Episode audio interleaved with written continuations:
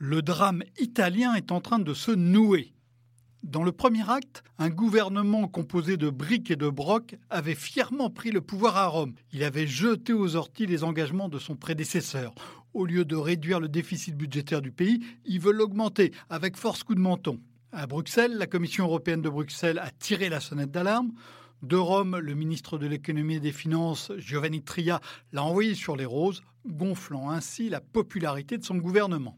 Nous entrons maintenant dans le deuxième acte. Bruxelles vient de lancer la lourde machine d'une procédure pour déficit excessif. Pour la première fois, cette procédure est motivée non par le niveau du déficit public, mais par l'ampleur de la dette, la plus élevée de la zone euro après celle de la Grèce. De nombreuses étapes sont prévues dans les prochains mois et des rebondissements sont possibles à chaque fois.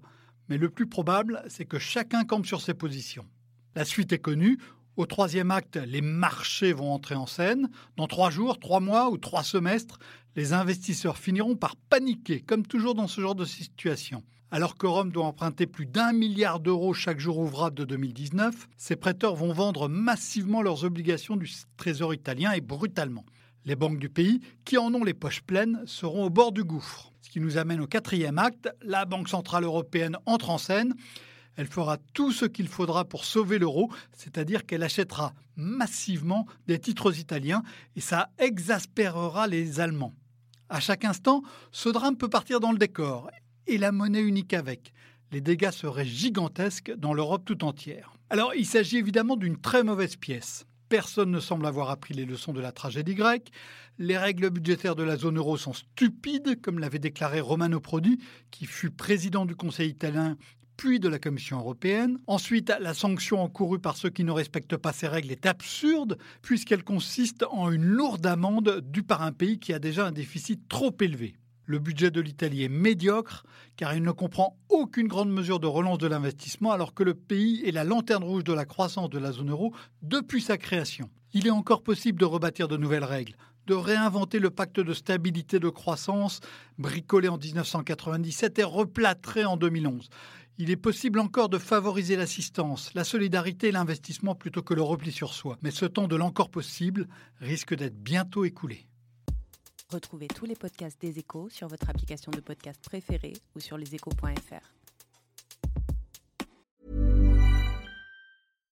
When you make decisions for your company, you look for the no-brainers. And if you have a lot of mailing to do, stamps.com is the ultimate no-brainer. It streamlines your processes to make your business more efficient, which makes you less busy. Mail checks, invoices, legal documents, and everything you need to keep your business running with Stamps.com.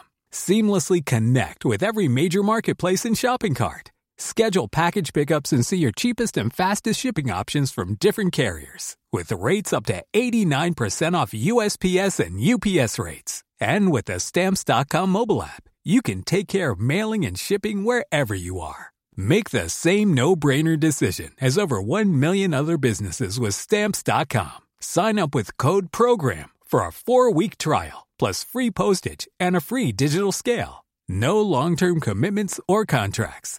That's stamps.com. Code program.